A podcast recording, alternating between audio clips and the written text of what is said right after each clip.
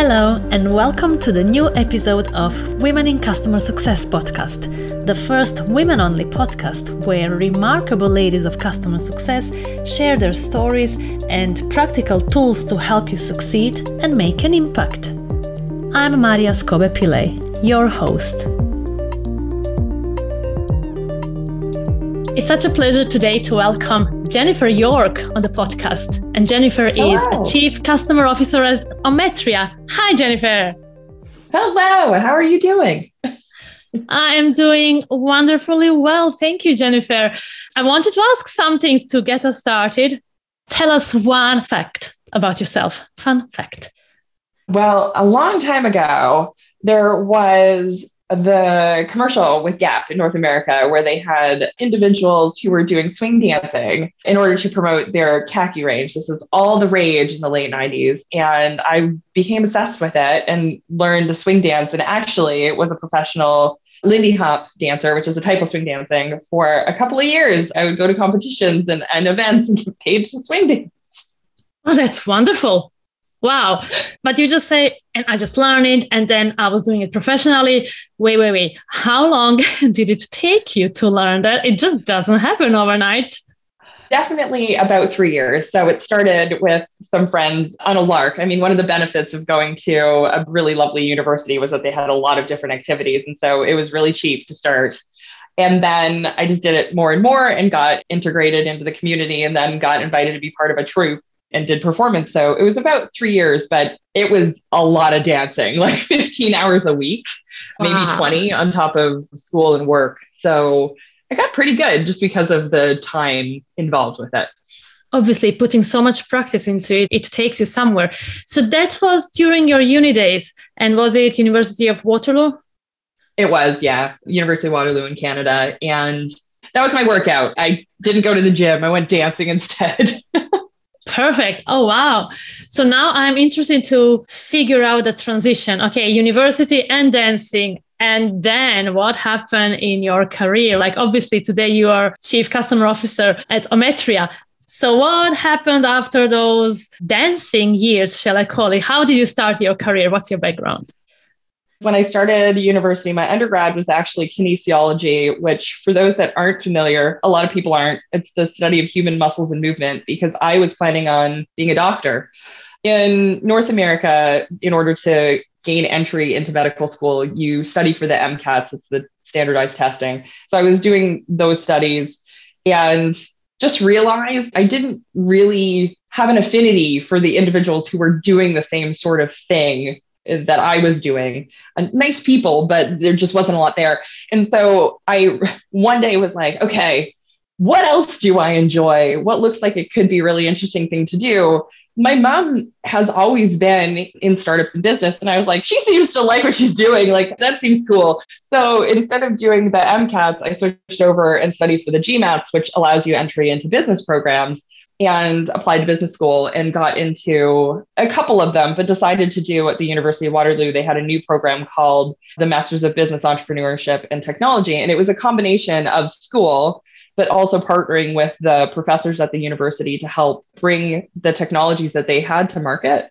And so I joined that program and fell in love with sort of what we were doing. It was really exciting to think about how do you put together a business plan and work with these various people and hey through business you can see the world one of the things with our program if you applied to business competitions and you were in the top 10 they would pay for you to go and as someone who grew up with an incredibly loving family but didn't have a ton of money. We would go on driving vacations to the US and we did vacations, but they weren't abroad.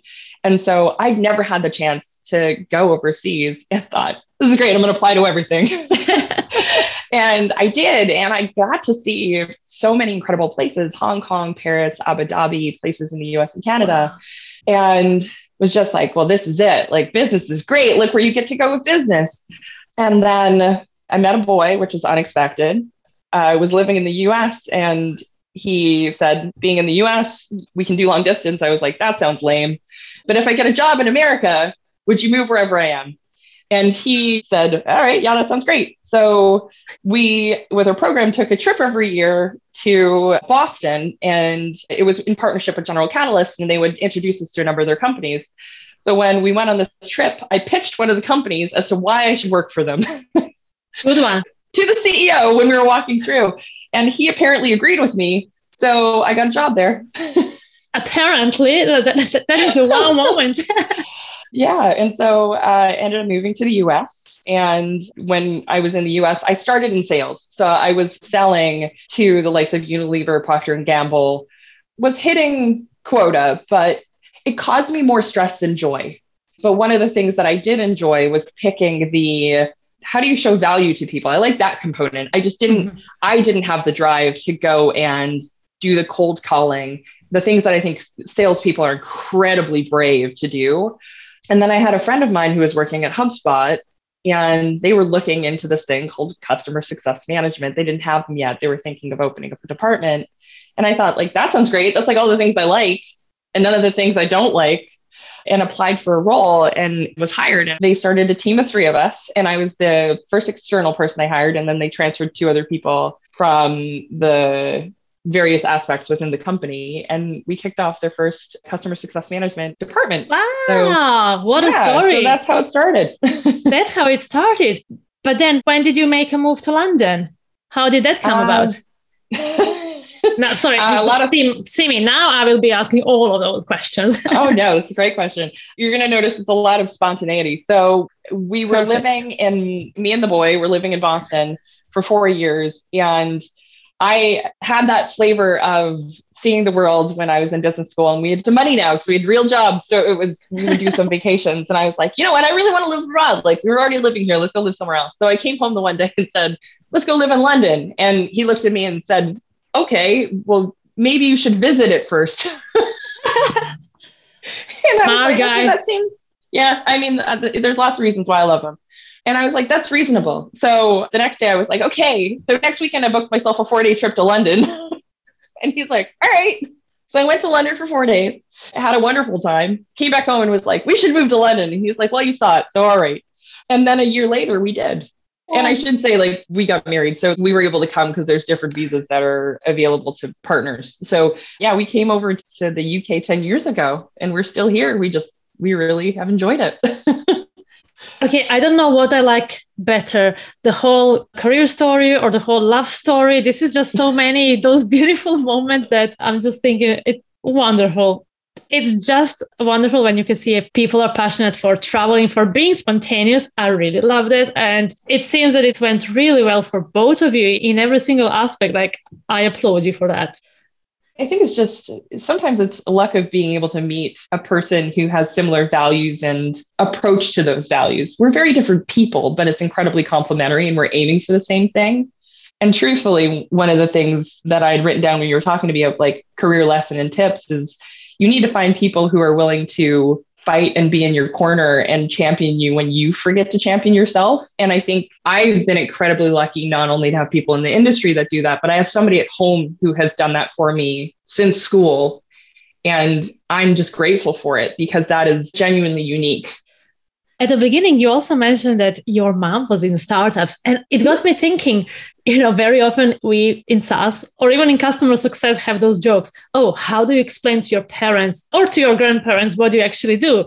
And then you mentioned your mom was in that world already. So she was in the world of startups then you also started being in the world of startups.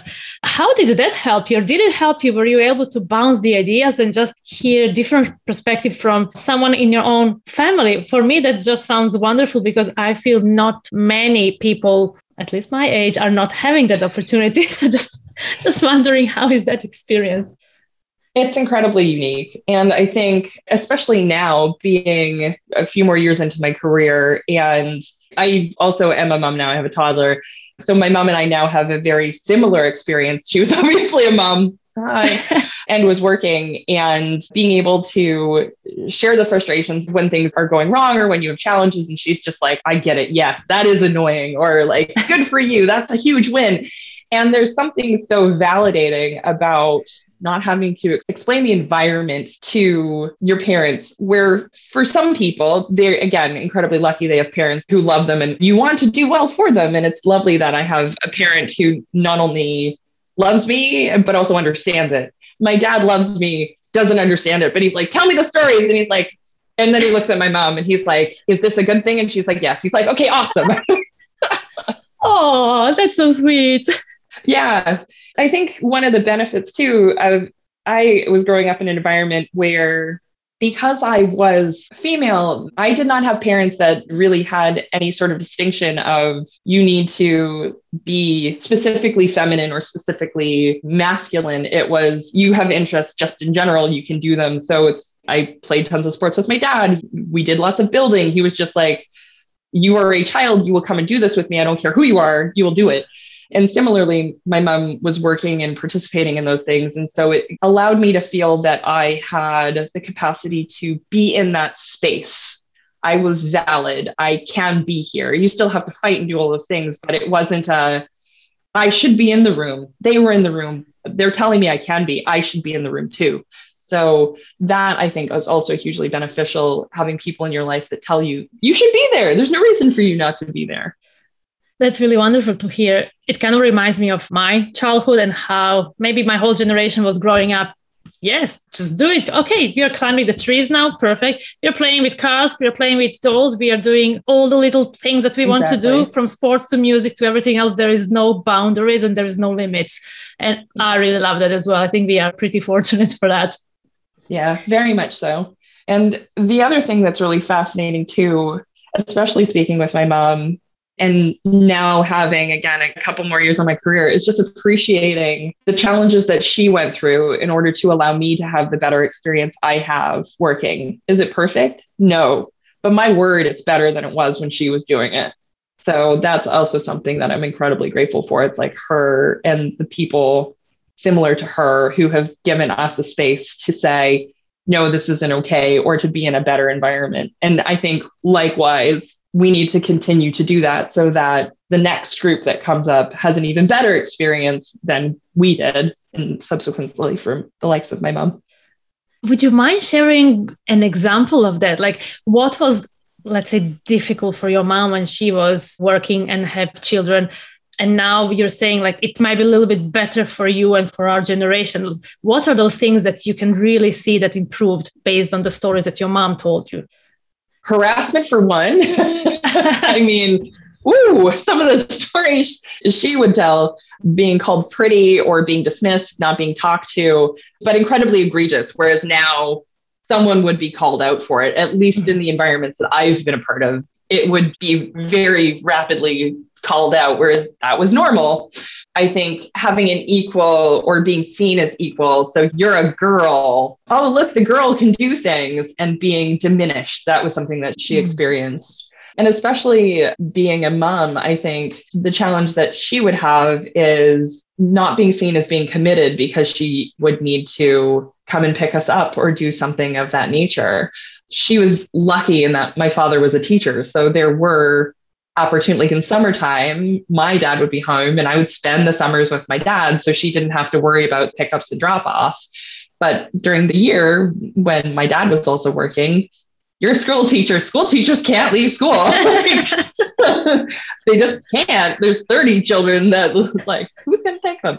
So it would be my mom and there was much more pressure on her than i feel if I need to step away in order to go pick up my son because he's feeling ill and my husband said he's off site for some work thing. So I think those are the things that are definitely different. And let's talk about your role, Chief Customer Officer and a mom. Based on everything that you said now, how things to be a little bit different and potentially for your mom. What are some of the examples or situations that you are now setting the example of? Yes, oh yes we can be you know c-level executives mothers at the same time. So you're setting the example to other people who might be working for you or who will work for you one day that all of that is fine and normal and you can have some balance can you? And just create that environment for yourself and for the people working for you. Oh there's lots of thoughts on this one. You will inevitably, having spoken to, I'm again incredibly lucky that I have a number of friends who are very passionate about careers and also have children. So it's a component of who they are. So I think all of us struggle with the, oh, you've got it all figured out. No, you don't. no. And the more comfortable you become with the fact that you likely won't ever find perfect, it sort of makes you feel less bad about things. Cause I think there's the perfect, you can have it all. It's like, no, but what does that mean? like, it's, it's never all at the same mean? time. No, and I think that's the same for people that are also child free or childless. It's still, you have lots of things that you want to do. Can you do all of them at once? Probably not. Like you're going to have to make prioritizations and decisions on what matters to you holistically with your own set of values. So, yes, I have a child, but I don't think that that is necessarily any different from any other woman who is trying to make her way in the world. What I do try to do, at least with the experience of loving my job and having a child, is just normalizing the fact that I am those things. And so I talk about it just like I talk about all of my interests. I work from home a lot of the time because the organization I'm at is a remote flexible. And so if my husband's picking up my son and he comes home and he runs into the room, well, guess what? He's going to be on that call because he's three and doors don't mean anything to him. like, of course. Um, You're his mommy and he wants just to be exactly. next to you because that's the most natural thing. Yeah, exactly. And it's sort of like, this is my son. Hang on one moment. I give him a big hug. Then he's fine and it's okay. And so I think it's just talking about that and giving people the capacity to say, hey guys, I'm going to put this space in my calendar. That's when I need to do pickup. Here's what I can commit to you. Here's what I can do after, which also gives other people the opportunity to, at least I hope it gives other people the opportunity to say, hey, I have something important in my own life. I know these outcomes are due. I'm going to get these to you. Here's when you can reach me. I'm going to go do this thing that's important to my life. And they don't feel as much pressure. So that I think is the one thing that I'm trying to do with my role and where I am at life to try and make some space for other people should they decide to do something the same. it feels very normal for you. And i would say yeah of course it's kind of common sense but not everybody have those kind of leaders. So even just you normalizing life in its every aspect is i feel pretty appreciated. It is a big deal. So don't underestimate it. Just thinking it's a normal thing it's not for everybody. And it is a first step and a great step for someone just to make everyone else almost giving them permission to have life and block calendars for the things that matters because we live in a life where work and life is 24 7 they're not clear boundaries so at least in that way you could help others yeah, it, the one thing that is nice about that experience is that inevitably all of us are going to work a couple of jobs in our lives. So, you know, there's 130 people at my organization. So if 130 people see it and we all go and do something different, then hey, maybe they take that example of guess what? Women can have a seat at the table. And if their kid runs in, it doesn't mean that they're any less good at what they do and then they take that somewhere else. And so it, it is this little small network effect. And i think that's the same for anyone else who does stuff. So yeah that's the one thing i guess that i try to do is just normalize it and talk about things. I'm a talker That's perfect. That's perfect. That's why we like chatting today. Jennifer, you have done incredibly well in your career. Like loads of people, especially the people who are very passionate about progressing careers, getting to that next level and then next level, higher up, higher up, they will look upon you and thinking, oh, wow, it's really an amazing career trajectory. And you basically went from a CSM through to the mm-hmm. leadership, through director, VP to chief customer officer to the highest level in that aspect. I wonder what are the learnings that you are taking from one role to another, so from one step to the next step. Mostly in terms of when you're a CSM, you're focusing on particular area of your business, of your book of business, or you're gaining some skills for it.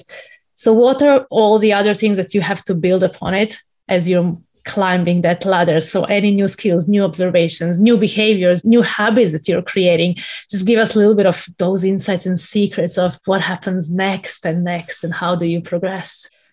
So, just a small question. I think, first and foremost, because we had chatted about this earlier, just realizing that it does take time. The interest in this type of role didn't really come about to me until I got my first opportunity to manage. And then I thought, like, oh, maybe I could do that at some point.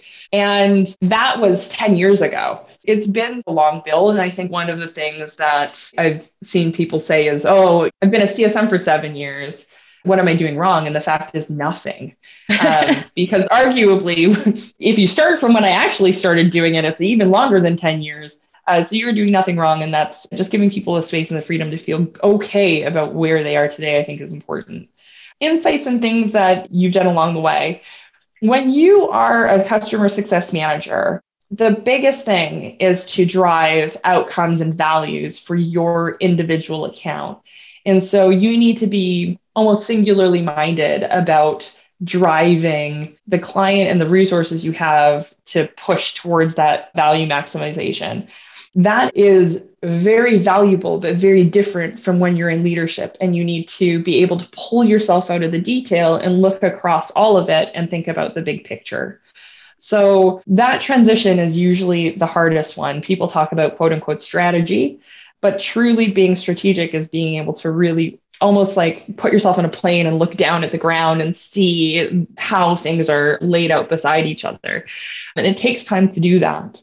So, to anyone, what I would say is find individuals who have been able to make that transition and introduce yourself to them see if you can have a conversation with them every so often because in your own role, you're not going to have the capacity to see those things on a regular basis. If you want to sort of speed things up, having the opportunity to hear how someone does it so that you can test it in your current role or start testing it not only gives you a little bit more experience, but also gives you the opportunity to talk to your own manager which potentially could pull you into some different conversations, projects, opportunities that will again reinforce that learning and, and help speed it up.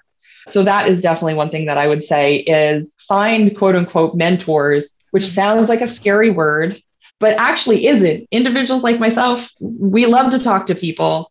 99.9% of the time, we'll say yes to a conversation. It's just people aren't asking.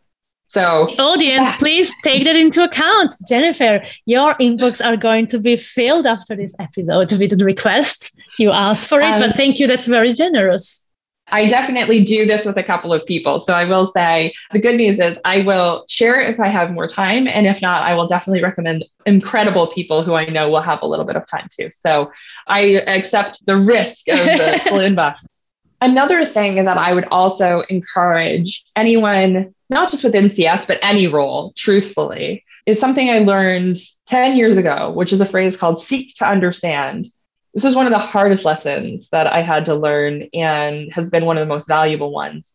And whenever something isn't working, you perceive it not to be working, or you're frustrated with something or someone, take the opportunity to understand why it might actually be frustrating for them or what they might be trying to accomplish because 99.9% of the time you find out that you're both attempting to solve similar problems or you're coming at things from a really good place.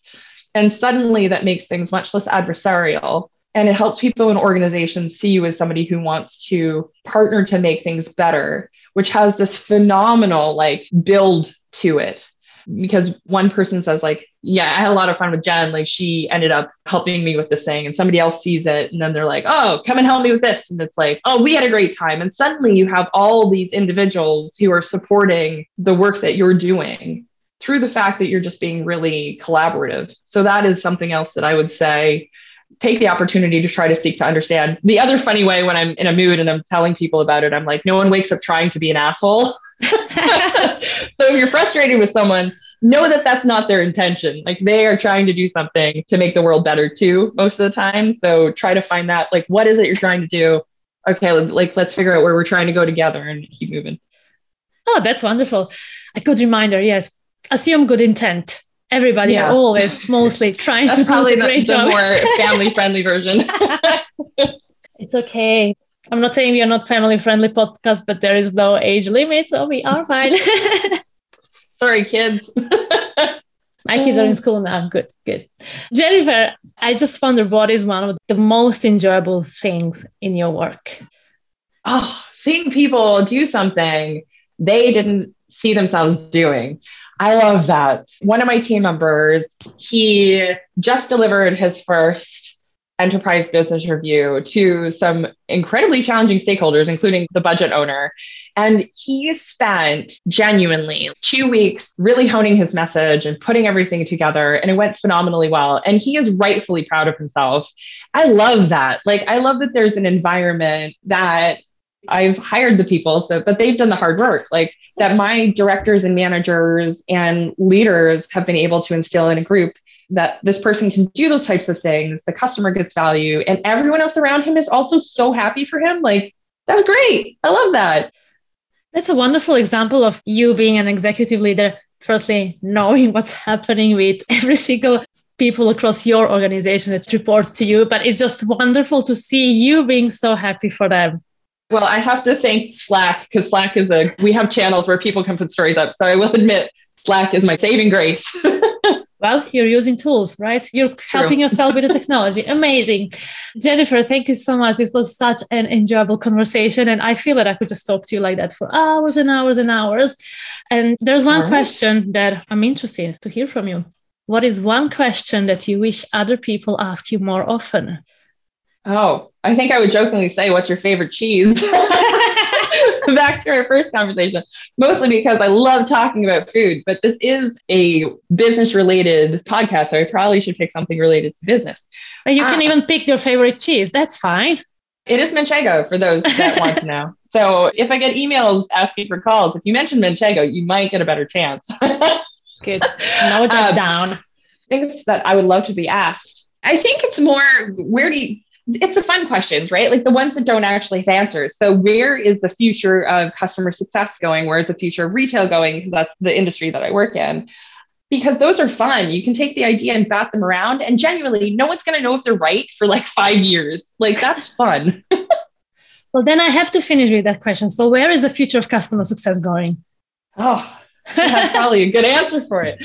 I do think it's going to continue to be more ingrained into business drivers. And it's further along the path now, but I think seeing it as an area of more investment. So if you think about generally the SaaS organization and how the financial breakdown goes, there's certain components, percentage components that a quote unquote good SaaS company should have. So customer success on average, not including support, is about 10% of your overall spend. And that's like a healthy SaaS business. And I would argue that actually it's too low. And I think you're going to start to see that shift and then more integration into using AI to help deliver value to customers and having more of a seat at the table with respect to growth and revenue, revenue driving for the business. What that looks like, who knows? we'll figure it out. Yeah, we'll see in five years. We'll see. We'll see. Speak then, Jennifer. this was really wonderful. Thank you so much for joining me today. It was lovely. Thank you for the opportunity. It was really, really fun. So thank you. Thank you for listening. Next week, new episode. Subscribe to the podcast and connect with me on LinkedIn so you're up to date with all the new episodes and the content I'm curating for you. Have a great day and talk to you soon.